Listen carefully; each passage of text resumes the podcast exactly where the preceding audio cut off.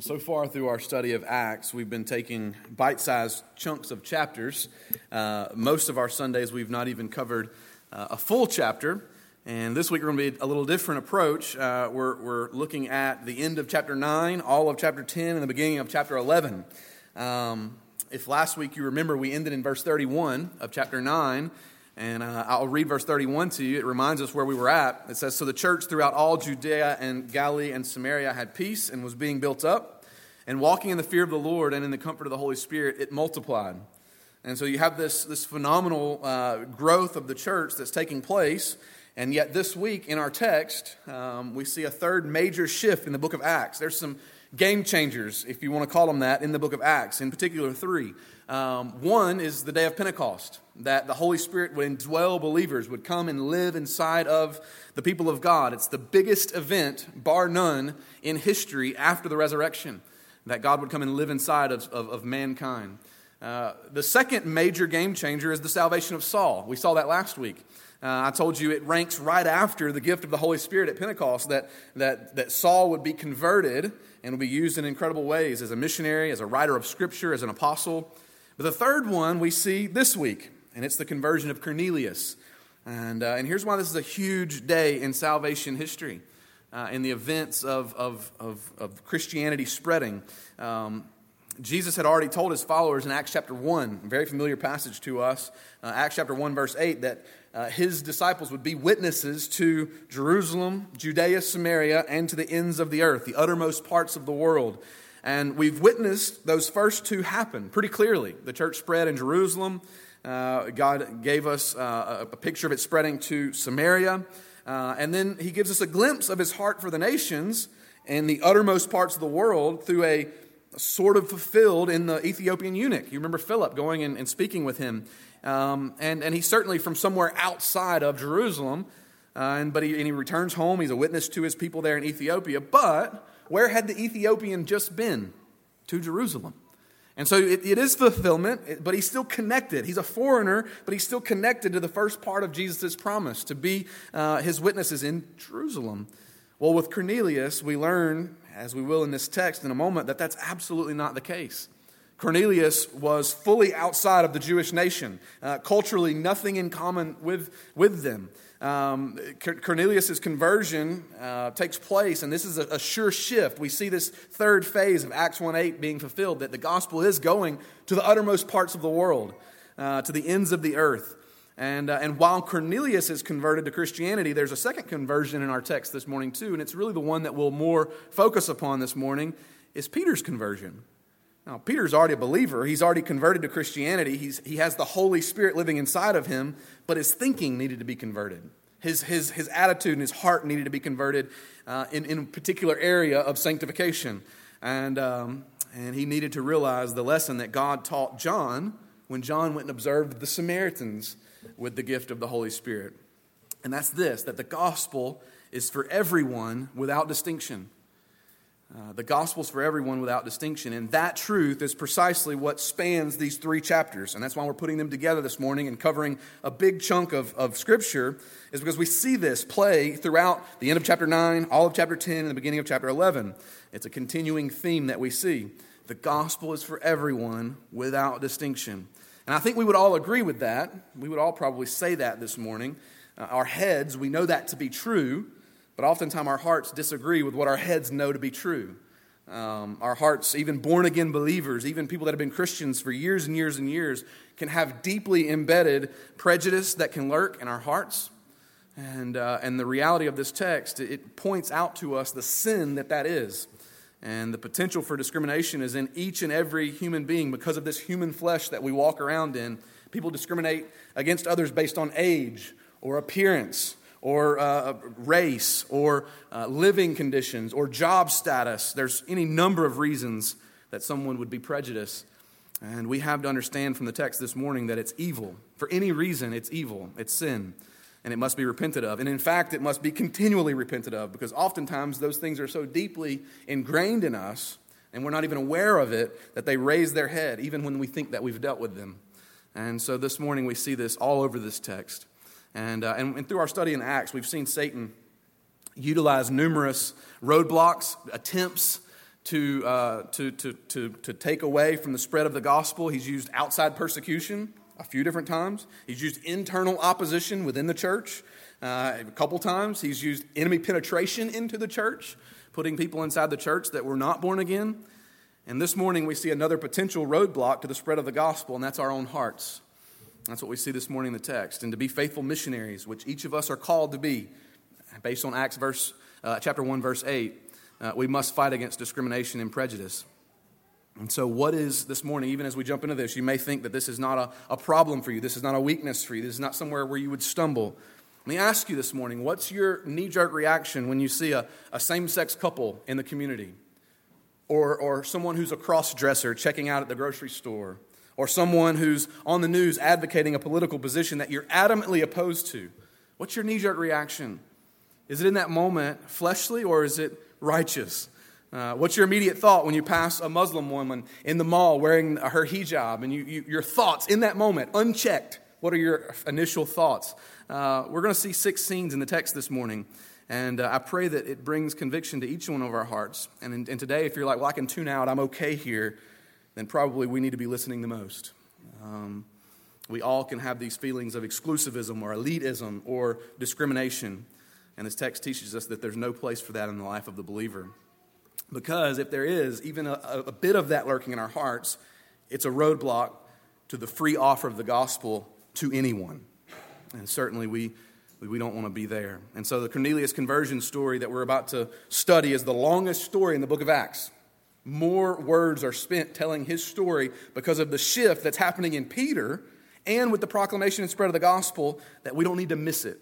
And so, uh, if, this help, if this is helpful this morning, uh, the outline that I'm walking through is from Tony Merida's commentary. It's helpful for me in understanding how he broke down the text. And so, I don't take any credit for the way these scenes are broken down, but six scenes for us this morning as we walk through these almost two full chapters. The first one is this scene one. Uh, we have an introduction to this idea that this conversion that needs to happen for Peter and the other believers in Jerusalem. So, read with me starting in verse 32 of chapter 9. It says, Now as Peter went here and there among them all, he came down also to the saints who lived at Lydda. And there he found a man named Aeneas, bedridden for eight years, who was paralyzed. And Peter said to him, Aeneas, Jesus Christ heals you. Rise and make your bed. And immediately he rose.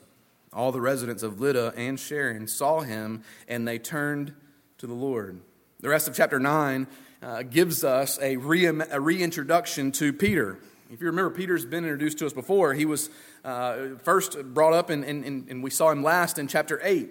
Uh, he went down to Samaria to affirm that the, the gospel had been received there, the Holy Spirit had indwelled those believers there. And then he shows up again here in chapter 9, and we see the ministry of Peter continue with a couple of miracles. And these miracles are important for us as we anticipate the spread of the gospel. These miracles uh, teach us a few things. They're important for a few reasons. One, they reinforce uh, that Peter is an apostle. His ministry is authentic, and these miracles accompany him to, to prove that. Additionally, these miracles demonstrate the power of Jesus. Oftentimes, the book of Acts is called the Acts of the Apostles. But Luke has already told us in the beginning of his book that this is really what Jesus continued to do on earth after his ascension. So it's the acts of Jesus uh, through the apostles. And we see that, that, that all over this text, that it's Jesus who's working, it's his uh, work that's taking place. One other thing we note about these miracles and, and Peter is that they're, they're not an end unto themselves. It's not like the miracle was the reason they went. Uh, the miracle happened, but in both of these miracles, the end result is that people turn to the Lord for salvation. That's the end. Uh, and so the first miracle that we see shows us Jesus' power over disease. Peter's traveling, as we've already read. He's preaching, he's teaching believers how to live out the gospel. He ends up in a place called Lydda. And there he meets a man named Aeneas who's been paralyzed, bedridden for eight years. Now, can you imagine what this man is dealing with, right? Bedridden at a time when there's no Netflix. So, so no, no, Netflix, nothing to watch to occupy his time. There's not even mass publication yet, so probably doesn't have a stack of books or magazines to read. He's sitting there all day, every day. Now, Jess just walked out of the room, I think, so I can tell you this. Uh, one of my pet peeves is when I'm in bed before she is and I'm warm and cozy and I'm snuggled up there and she decides to come to bed after me and she comes, gets in bed and, and places those ice blocks, I mean feet, right up next to mine. drives me crazy. But I bet this guy, if given the opportunity, would have loved to have a moment like that, to be able to feel again, to be able to use his legs again. He probably remembered those desires and, and, and had desires of walking across the beach again and feeling the sand between his toes. Probably had the desire to, to, to experience a day of, of manual labor again, something that uh, some of us would say, I don't want any part of that. He probably loved to work another day, be able to experience that again. And yet, his dreams are about to come true. And, uh, and when, he see, when Peter sees Aeneas, he has this strange but simple greeting Aeneas, Jesus Christ heals you, rise and make your bed. You see how simple this statement is. And yet, in it, Peter is magnifying the name of Jesus. In this healing event, event, it's about Jesus, Jesus Christ. He wants to make it clear that that's who's doing this. You also see, as I mentioned earlier, that this healing is not just about the healing. Verse 35, it says, They turned to the Lord. More than one man needed physical healing. There was a need for spiritual, healing for all of these folks that were awaiting and watching this event take place. Let's continue to see the next miracle event. We saw in this one Jesus' power over disease. We see next Jesus' power over death. Look at verse 36. There was in Joppa a disciple named Tabitha, which translated means Dorcas. She was full of good works and acts of charity. In those days she became ill and died. And when they had washed her, they laid her in an upper room. Since Lydda was near Joppa, the disciples, hearing that Peter was there, sent two men, two men to urge him, uh, urging him, saying, Please come uh, to us without delay. And so Peter rose and went with them. When he arrived, they took him to the upper room. All the widows stood beside him, weeping and showing tunics and other garments that Dorcas made while she was with them. But Peter put them all outside and knelt down and prayed. And turning to the body, he said, Tabitha, arise. And she opened her eyes, and when she saw Peter, she sat up. And he gave her his hand and raised her up. And then, calling the saints and widows, he presented her alive. And it became known throughout all Joppa, and many believed in the Lord. We see this precious saint in Joppa named Tabitha. She's fallen dead. And Luke tells us exactly what kind of woman she was. She was always doing good works and acts of charity. And she, even in the text, explains that she had made garments for these widows that she was in fellowship with. What an incredible saint of the Lord. What an incredible epitaph for her tombstone, right? Well, not so fast. The disciples in Joppa, after she passes, they send for Peter, and they're hoping that he might be able to raise her from the dead. And they even had so much confidence that that would be the case, that he could, through the power of Jesus, raise her from the dead. They didn't even bury her, right? They wash her and they put her in a room upstairs and they wait for Peter. They're sure that she can be uh, raised to life, and they're not disappointed. And God uses Peter here to display Jesus' power. And it's an incredible miracle. And it's very similar to the miracles that we see from Jesus. Um, and, uh, and, and, during both of these miracles, what's happening is Luke is setting the stage for us for the next miracle that's about to take place. And Dr. Luke, in writing Acts, has shown us Jesus' power over disease and death and he's about to show us Jesus' power over discrimination. It's coming in chapter 10. It's really what most of chapter 10 is about, but you catch a glimpse of it even in the closing of chapter 9. Look at the last verse of chapter 9, verse 43. And he, that's Peter, stayed in Joppa for many days with one Simon, a tanner. That might seem like a passing comment to you, just the place where he stayed while he was in this place called Joppa but it's significant. It's there for a reason. There's a transitioning that's already starting to take place in Peter's heart. God's overcoming some of Peter's cultural bias, and we know that even from that verse. Think about what a tanner was, what they did for a living. They were considered perpetually unclean because they, as the Jews believed, uh, because of Jewish law, he dealt with dead animals. It's actually what he did for a living. He took the skins off of animals to make leather. He was a tanner. And so he was perpetually, he was continually unclean according to their ceremonial law. And yet Peter's staying with him in his home. There's something shifting in Peter, there's something t- changing in his heart. And, uh, and, and that's how Luke wraps up this reintroduction of Peter and shows us again Peter's ministry. And then he moves in chapter 10, he makes another introduction. Still in that first scene, we're, we're meeting the, the folks in the text. And This is the second introduction that Luke makes for us. He introduces Cornelius to us. So look at chapter 10, verse 1. At Caesarea, there was, uh, there was a man named Cornelius, a centurion of what was known as the Italian cohort. A devout man who feared God with all his household, gave alms generously to the people, and prayed continually to God. Now, a bit of background here Caesarea was the Roman substation over Israel. If you've studied any of the Bible, you know the relationship between, between Israel and Rome. They were not too fond of those Romans and their rule over them. And this was a military town. It was right on the coast, 31 miles north of Joppa. And it's important to realize that the Jews hated Caesarea because of what it stood for, because of who was there ruling over them. And they called uh, Caesarea the daughter of Edom, a place of ungodliness.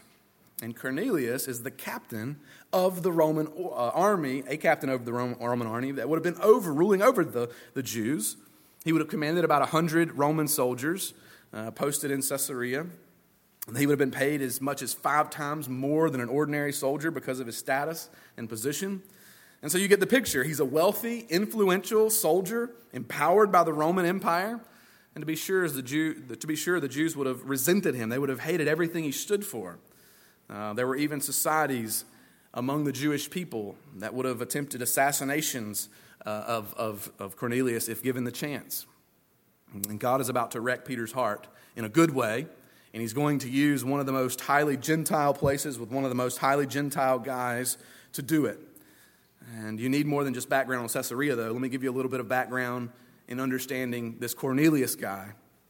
Luke makes sure that we know that Cornelius is a devout religious man. Verse 2 says that he feared God. Now, a God-fearer for the Jews was a Gentile that obeyed the Ten Commandments and feared God, the God of Israel.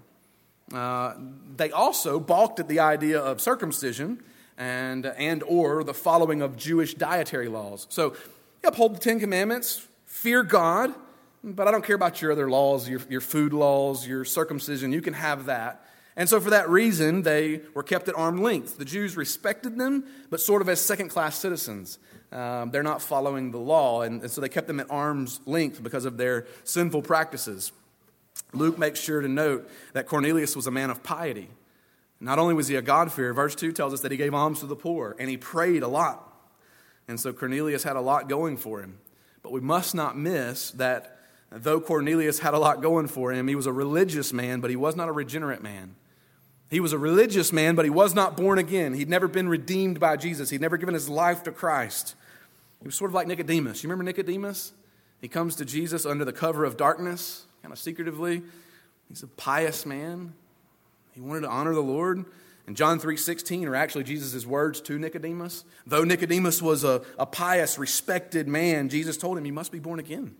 Doesn't matter. Your, your rule following, your rule keeping, it's not going to save you. You have to be born again. You have to be converted. Even a good man must be radically saved by faith and repentance. And, uh, and that's what we see here with Cornelius. And so when we think about the gospel, even as we preach about the gospel over and over and over, the gospel isn't just for lost people out there. What we see with Cornelius is that the, the gospel is for lost people that may be in here thinking that they're saved people. The gospel is also for saved people that are walking with the Lord. In other words, you don't graduate from the gospel, it has bearing on every part of our life. We never move beyond it.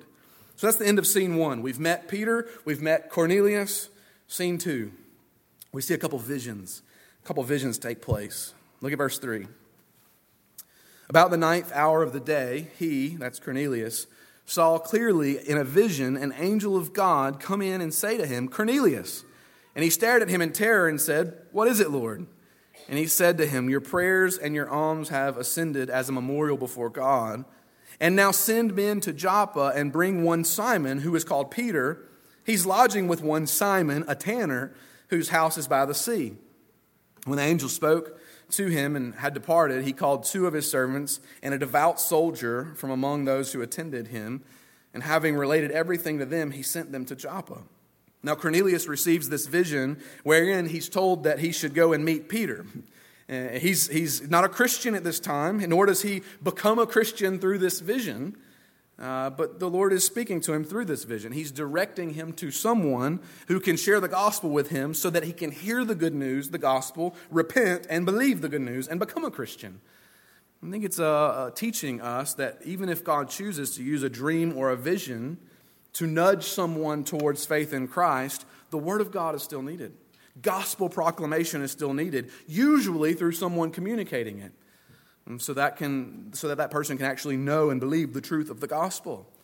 But God doesn't always speak through dreams and visions. In fact, more times than not, He uses other things to nudge us, to draw us towards salvation. He uses curiosity, He uses questions about worldview, questions about death and the afterlife to nudge people towards faith in Christ. And so, if you're here this morning and you're hungering to know more about Jesus, or if you find yourself wrestling with some of life's hardest questions what happens after death, what happens when we, when we die realize that that's probably Jesus drawing you to himself. These questions that you're wrestling with are meant to be answered, and we find the answer to them in the gospel.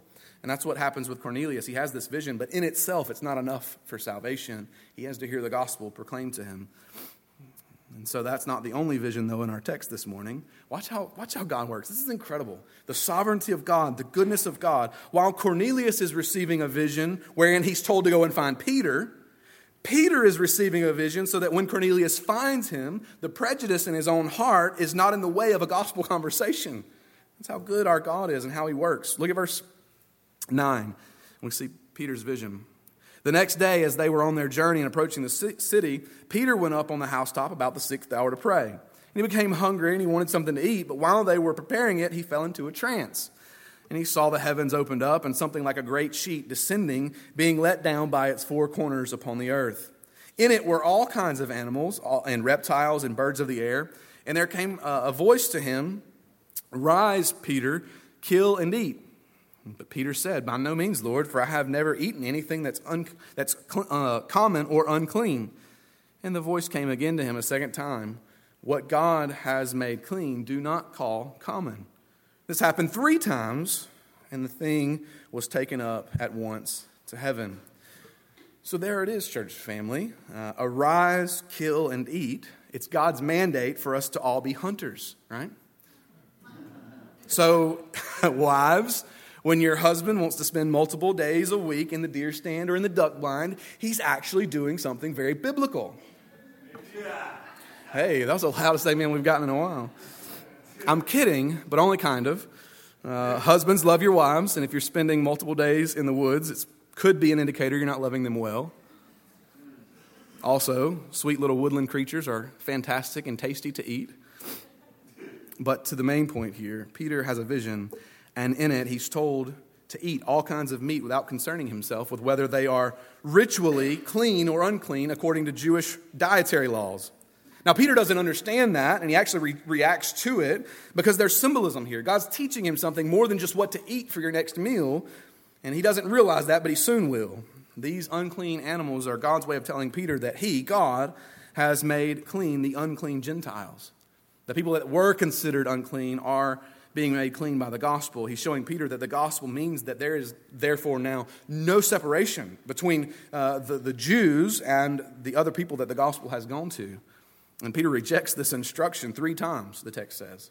And you have to wonder, what is it with Peter and denying things three times, right? You would think he would have learned already. Uh, Peter, do you love me? Feed my sheep. Peter, do you love me? Feed my sheep. Peter, do you love me? Feed my sheep. And then he denies Jesus three times before the rooster crows. And, uh, you have to wonder, Peter's really hard headed, right? It takes three times with him. And, and those are the two visions we see God's working in Cornelius, God's working in Peter at the same time for the same purpose. And that leads us to our third scene where we see obedience in both of these men as to the visions that they've just heard, uh, saw. Uh, in verse 17 through 33, we see their response to these visions. Let's, let's read this section together. It's a little bit lengthy, but, but bear with me uh, as we read. Now, while Peter was inwardly perplexed as to what the vision that he had seen might mean, behold, the men who were sent by Cornelius, having made inquiry for Simon's house, stood at the gate. And he called out to ask whether Simon, who was called Peter, was lodging there. And while Peter was pondering the vision, the Spirit said to him, Behold, three men are looking for you. Rise, go down, and accompany them without hesitation, for I have sent them. And Peter went down to the men and said, I am the one you're looking for. What is the reason for your coming? And they said, Cornelius, a centurion, an upright and God fearing man who is well spoken of by the, Jew- the whole Jewish nation, was directed by a holy angel to send for you to come to his house and to hear what you have to say. And so he invited them in to be his guests. That's significant. The next day he rose and went away with them. And some of the brothers from Joppa, uh, Joppa accompanied him. And on the following day they entered Caesarea. Cornelius was expecting them and had called them together, called together his relatives and close friends. When Peter entered, Cornelius met him and fell down at his feet and worshiped him. But Peter lifted him up, saying, Stand up, I too am a man. And as he talked to him, he went in and found many persons gathered. And he said to them, You yourselves know how unlawful it is for a Jew to associate with or to visit anyone of another nation, but God has shown me that I should not call any person common or unclean. And so I was sent for. I came without objection, and I asked then why you sent me. And Cornelius said, Four days ago, about this hour, I was praying in my house at the ninth hour, and behold, a man stood before me in bright clothing and said, Cornelius, your prayer has been heard, and your alms have been remembered before God. Send therefore to Joppa and ask for Simon, who is called Peter. He's lodging at the house of Simon a tanner by the sea. And so I sent for you at once, and you have been kind enough to come. Now, therefore, uh, we are all here in the presence of God to hear all that you have been commanded by the Lord. Let me offer a few observations here as to what's going on. Peter's sitting and he's pondering this vision. Lord, what do you mean? What are you teaching me? What are you changing in my heart? And in that moment, Cornelius' men show up. That's not circumstantial, that's not coincidence. Um, they stand outside by the gate, and the text is sure to, to, note that for us because they're Gentiles, and they know how taboo it would have been for them to just uh, walk in. The men explain their purpose, they explain the dream, they request for Peter to go with them, and he goes without hesitation. Look at verse 23. It says he actually invited them in to be his guests. Uh, that may seem like a small thing to us, but that's a huge deal in his day. And this conversion was taking place in Peter's heart. As we've already seen indicated, it started and it's continuing to be uh, a thing that Peter's bearing in conviction. It's a huge gospel moment for us as prejudices are falling. When they arrive, they, they, they stay the night and they leave and they go to Caesarea. When they get to Caesarea, both Cornelius and Peter demonstrate huge humility here, right? Cornelius, an elite uh, Roman official, bows before a Jewish fisherman. Incredible humility. Then Peter, the Jewish fisherman, instead of wallowing in that, which maybe all of us would be tempted to do, instead of letting his pride uh, get the best of him, he reminds Cornelius that they're both made in the image of God, they're both men, and there's no need to bow. They're both submitting to God and his commands. There's humility on both. And then Cornelius in verse 33 invites Peter to come and share the gospel. Hey, we, we want to hear what God's laid on your heart. Brother, you don't have to ask me twice, right? And he could, he could spend a, a lot of time uh, telling him what all has happened, but, but as we'll see in the next scene, he goes straight to the most important thing. Let me offer three quick uh, thoughts of application here. And really, I hope you're in a discipleship relationship through growth groups or Sunday school classes or D groups so that you can process this with another believer. You can talk through these things and make application uh, with more uh, specificity. But this morning, I want to offer maybe three thoughts here that we see in this interaction between Peter and these men from Caesarea. Number one, verse 20 shows zero hesitation in making friends with people unlike you. Show zero hesitation in making friends with people unlike you. Peter was commanded, don't hesitate. Look at verse 20. Don't hesitate. And we shouldn't either. And we shouldn't either. That hesitation shows there's something in our hearts that's not right. Second thing, verse 23 show hospitality to everyone. Open your homes, open your lives, better yet, to people that are not like you. Let me ask you a question How diverse is your dinner table?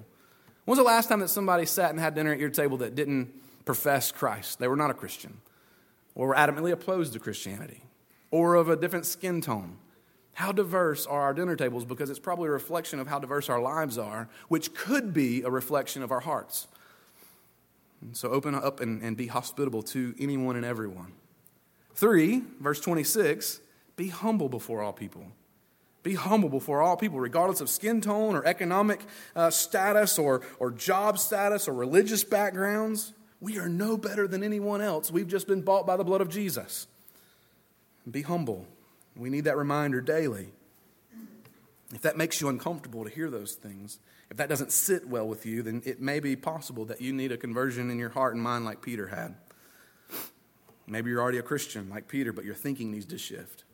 That's certainly what's going on with an apostle. If it happened for Peter, it certainly needs to probably happen in our hearts. The, second, the fourth scene that we see here I just say he preaches. We see him preaching. And he doesn't miss the opportunity to share the good news. That's what he'd been called to do. That's what he'd given his life to do, as we have been as well. Look at verse 34. And so Peter opened his mouth and said, Truly I understand that God shows no partiality. That theme keeps coming up for him.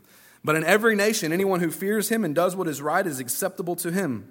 As, uh, as for the word that you sent to Israel, preaching good news of peace through Jesus, he is Lord of all.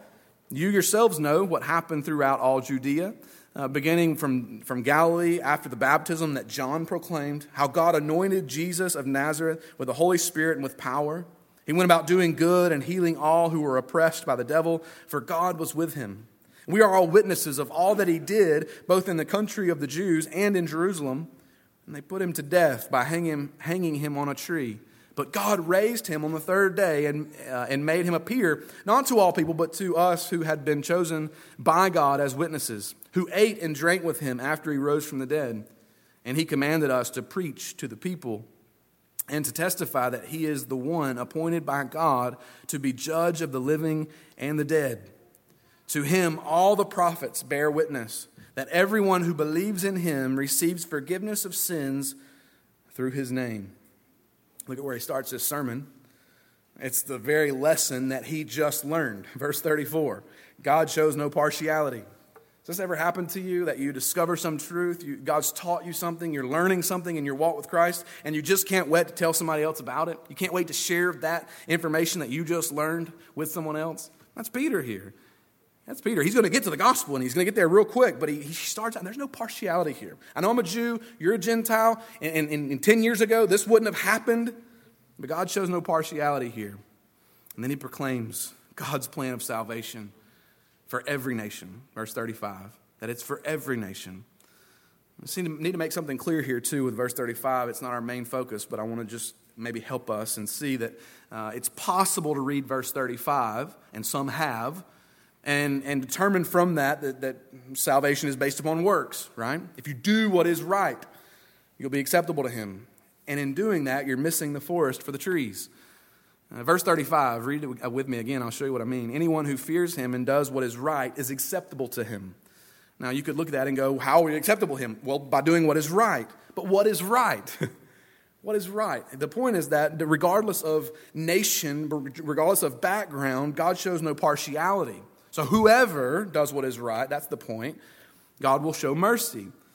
But then he spends the next five verses explaining the gospel. And so obviously doing what is right, go, it ends up at verse 43 where he makes abundantly clear that it's not works, but it's belief upon him who's died in your place and was raised from the dead that forgiveness is received. So it's not doing, it's believing. And that is what is right. And so if you want to know how to share the gospel with someone, if that, if that causes anxiety in your heart, I don't know where to start. I don't know even where I'd begin telling my neighbor about Jesus. How do I even have that conversation? Well, look how Peter does it. He gives us a pretty good guide to follow. Uh, first, he says Jesus is Lord of all, verses 34 and 35. That's a good place to start. That he's created everything. He's made everything that is, everything that you see, he made it, and he made it perfect, and he made it good. But it's obvious it isn't that way anymore today. We've broken something. There's sin in this world. It's a fallen world. We're all sinful people. So he continues the second thing Jesus, though Lord of all, died under the curse of sin that others deserved. We deserved to die under the curse of sin, and yet Jesus, verse 39, did that for us. Third thing, Jesus was raised from death. He was raised from the dead to show that he is God and that God the Father had accepted his sacrifice for sin. Verse 40. His sacrifice had been accepted on our behalf. Good place to go. Fourth, Jesus will judge everyone on that final day. Verse 42. Verse 42 Jesus is judge of everyone, and we'll all give an answer. It's a good place to go. It's a hard truth to tell someone in a, in a gospel conversation, in a, in a conversation we're sharing the gospel with someone, but it's the reality, and we don't back away from it. That there will be a day, there's a day coming when every person will give an answer. They will give an answer before the judge, and that's Christ. And every knee will bow fifth thing that, that, that, that Peter does here. He's saying that all of this is in accordance with the scriptures. That from the beginning it was promised that this would be the case for all peoples, every nation uh, could be saved in the name of Jesus Christ. That's verse 43. It's a good place, too. That the Bible teaches us this. The Bible told us that this would be the case, and we see it coming true. That's an incredible thing to talk through with someone as you're sharing the gospel with them, that we can trust the Word of God. That's how we can know Christ. And oh, that we would seize opportunities like Peter jump on them without hesitation and share the, the, the, greatest news in all the world, the only news, the gospel, whereby one can pass from death to life. that we'd be so captivated by the gospel that it would be natural for us to speak it in clear and articulate ways like Peter does here. So if you don't know how, that's where to start. Fifth scene that we see is confirmation of all that that's been taking place here. Fifth scene is the confirmation that takes place. Look at verse 44. And while Peter was saying these things, the Holy Spirit fell on all who heard the word. And the believers from among the circumcised who had come with Peter were amazed because the gift of the Holy Spirit was poured out even on the Gentiles. For they were hearing them speaking in tongues and extolling God. Then Peter declared, Can anyone withhold water for baptizing these people who have received the Holy Spirit just as we have? And he commanded them to be baptized in the name of Jesus Christ. And they asked him to remain for some days. Luke gives us the response to Peter's sermon. They believed. They believed the good news, and it was a, a, essentially a Gentile Pentecost. That the Holy Spirit fell upon them like he did in, in Samaria, like he did in Jerusalem. And the Holy Spirit is verifying that everything that happened here was Him coming to Gentile people, people who were far off. And the Spirit's cracking open a new chapter in salvation history, the spread of the gospel to the entire earth. And these new believers are then baptized. You're going to probably start to think that I sound like a broken record, but it keeps showing up in the text, and so I'm going to keep pointing it out in the text because the reality is there's probably somebody that's been here week after week, and you hear me talking about baptism, and you're just still being disobedient. And so the, the Lord is kind and gracious to put it in our text again for you to hear today that baptism is important. It's the way in which we identify with Christ that we have been saved, born again by his death and resurrection, and we, for the rest of our lives, by the Spirit's help, are going to follow him. That's what baptism is. And so, so, some of you need to do that. You need to do that. You need to move forward in obedience with baptism. The, the ordinance of baptism and the gift of the Holy Spirit here, the Holy Spirit indwelling these folks, are a picture for us, for the entire church, for the rest of history. It's a clear picture that this gulf between the Jews, who were his people, and the Gentiles, who are now his people, that gulf has been, um, has been uh, taken away. There is no gap now that, that, that anyone and everyone has been welcomed into the family of God. You know why that's good? Because we were those Gentiles. We were those people who were far away, that there was a gulf between, and, and the gospel has come to us. Praise be to God. Sixth and final scene here. We see some testimonies take place. We see some teaching take place. Uh, let's continue reading. We're now jumping over into chapter 11 that you've already heard read for you, most of which. And so read with me in verse 1. Now, the apostles and brothers who were throughout Judea heard that the Gentiles had also received the word of God. And so, when Peter went up to Jerusalem, the circumcision party criticized him, saying, You went to uncircumcised men and ate with them? God does something incredible here in the lives of, of these people by saving them, but also in the, in the church, that the gospel is going to the entire world. But instead of rejoicing, they're complaining and grumbling. I can't imagine the thought. It shows that they needed to undergo the same conversion that Peter just went through. Their hearts and minds needed to shift as well. So, what does Peter do? Uh, does he blow up and condemn them? Does he, does he leave them? Does he call them names? Does he, does he start a new church where people get it? Does he call them immature and, and throw in the towel? No, he starts a discipleship process with them. He teaches them. Look at verse 4. But Peter began and explained it to them in order, meaning he, he was patient. And in fact, the next 14 verses are just that. They're Peter recapping exactly what happened. With patience and diligence, he's, he's telling them the story in order. He walks them through the same process of sanctification that God had him on. Oh, the kindness, the graciousness of Peter to do so with these believers who were, who were being cranky and rude and sinful. Verse 16 I'm going to I'm gonna, I'm gonna forego the, the, the retelling of his events because you've heard it read already. Verse 16, and I remembered the word of the Lord, how he said, John baptized with water, but you will be baptized with the Holy Spirit. If then God gave the same gift to them as he gives to us when we believed in the Lord Jesus Christ, who was I that I could stand in God's way? What a weighty question, and what a weighty implication. That for us to have those kinds of prejudice or dis, uh, uh, discrimination in our heart, it could be that we're standing in the very way of God. His burden, the burden of rule following, had been lifted. His life mission has been changed. It's now preach the gospel, and you don't have to confine yourself to Jews. It's for everyone. And that clear mission was, was on his heart. And he wanted the same joy for these other believers. He wanted the same joy uh, for these men and women that, that didn't yet understand that. And so he teaches them, he brings them along by sharing his journey with them. And look at the outcome. Verse 18. When they heard these things, they fell silent and they glorified God, saying, Then to the Gentiles also, God has granted repentance that leads to life. That doesn't mean everybody got it, but it means that they left and there was an agreement that the majority praised God for saving uh, the Gentiles, for this, this act of salvation that has spread now to the entire world. And the point here is that the gospel's for every nation. And God needed to convert Peter's heart to understand that. He needed to change his cultural bias, he needed to change his attitude. And he did that, and, and Cornelius was converted, was saved, and it paved the way for other Gentiles of whom we're a part of. And then, as, as, as, as he sends Peter back, he teaches believers the same truth he learned. And we're reading it this morning, and I pray by the Spirit of God, learning it as well in our hearts. That if there's any room for discrimination or cultural bias or racism, any of that in our heart, it has to go because it's a barrier to the spread and the proclamation of the gospel. God forbid that that would linger in our hearts. Now, we've covered a lot of scripture today, and so let me conclude quickly with four exhortations based on this text. Four exhortations based on this text that I think would be for us as a church in 2019. Number one, Jesus has power over disease and death, so nothing you have is too big for him. Any power that we have in this life is from the source who is Jesus. And so if you're walking through sickness, if you're walking through grief or pain, look to Christ. If you have an unsaved family member that you've been praying for and they're dead in their sin, look to Christ because he's the one who can raise the dead. And Christ is the one who's powerful over disease and death. Nothing you have is too big. Second exhortation from this text Jesus welcomes all people with hospitality. So if you are his, then you should be too. And Jesus welcomes all people with hospitality. So if you are his, you should be too. This text gives us a beautiful picture of gospel hospitality, extending love to outsiders. Would you pray this week that God would give you opportunities to care for a Cornelius this week? Would you pray that? God help me to care for a Cornelius this week. And you may say, well, Matt, it's, it's not just me, it's a two way street. They don't want anything to do with me either. That's not an excuse.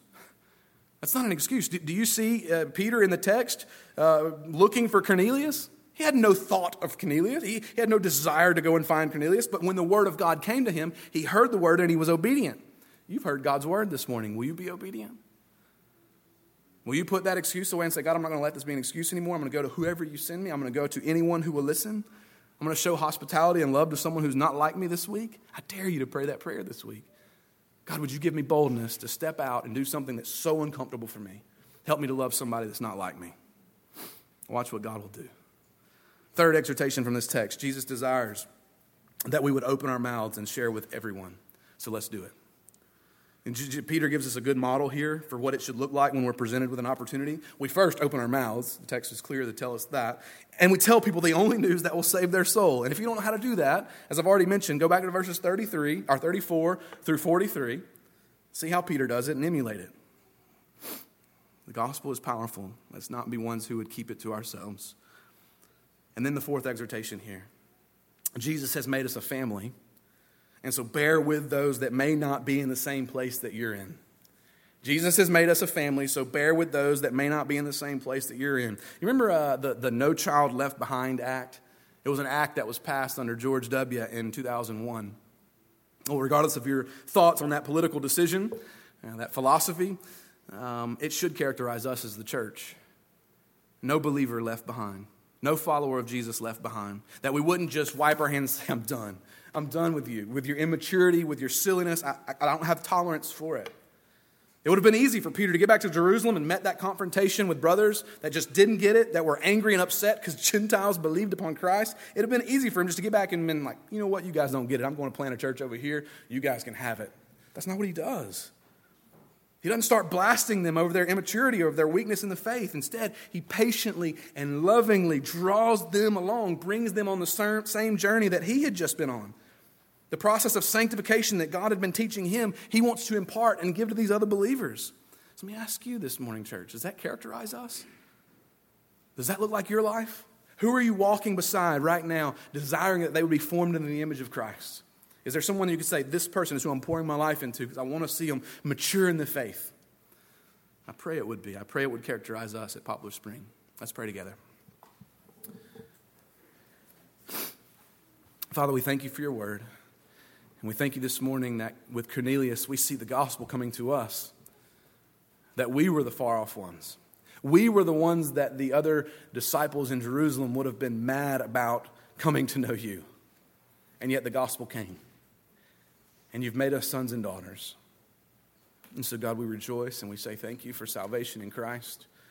Help us to hear a text like this and not just pass over as if it doesn't affect us or as if we don't have this struggle or problem. Help each one of us to see where there are places in our hearts where we may be harboring uh, prejudice or, or racism or, or, cultural bias or convictions politically that are, are so strong that we would malign a whole group of people.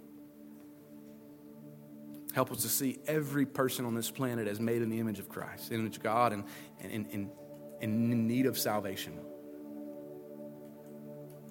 Help us to be your ambassadors this week. I pray for myself, even in this moment, and for the people in this room, that you would give us clear opportunities to love on Corneliuses this week. People that are not like us, people that are different, people maybe, maybe that are even difficult, are hard to be around, are frustrating.